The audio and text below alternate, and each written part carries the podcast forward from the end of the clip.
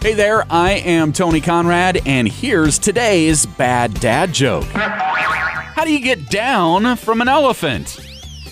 You don't! You get down from a goose! I really like that joke. I hope you do too. If you do, you can tell that joke to a friend and then tell them where you heard it. Yeah, we're trying to get the word out on this podcast, and you telling all your friends certainly will help us. I am Tony Conrad. I do want to thank you for listening and remind you to come back again tomorrow for another bad dad joke.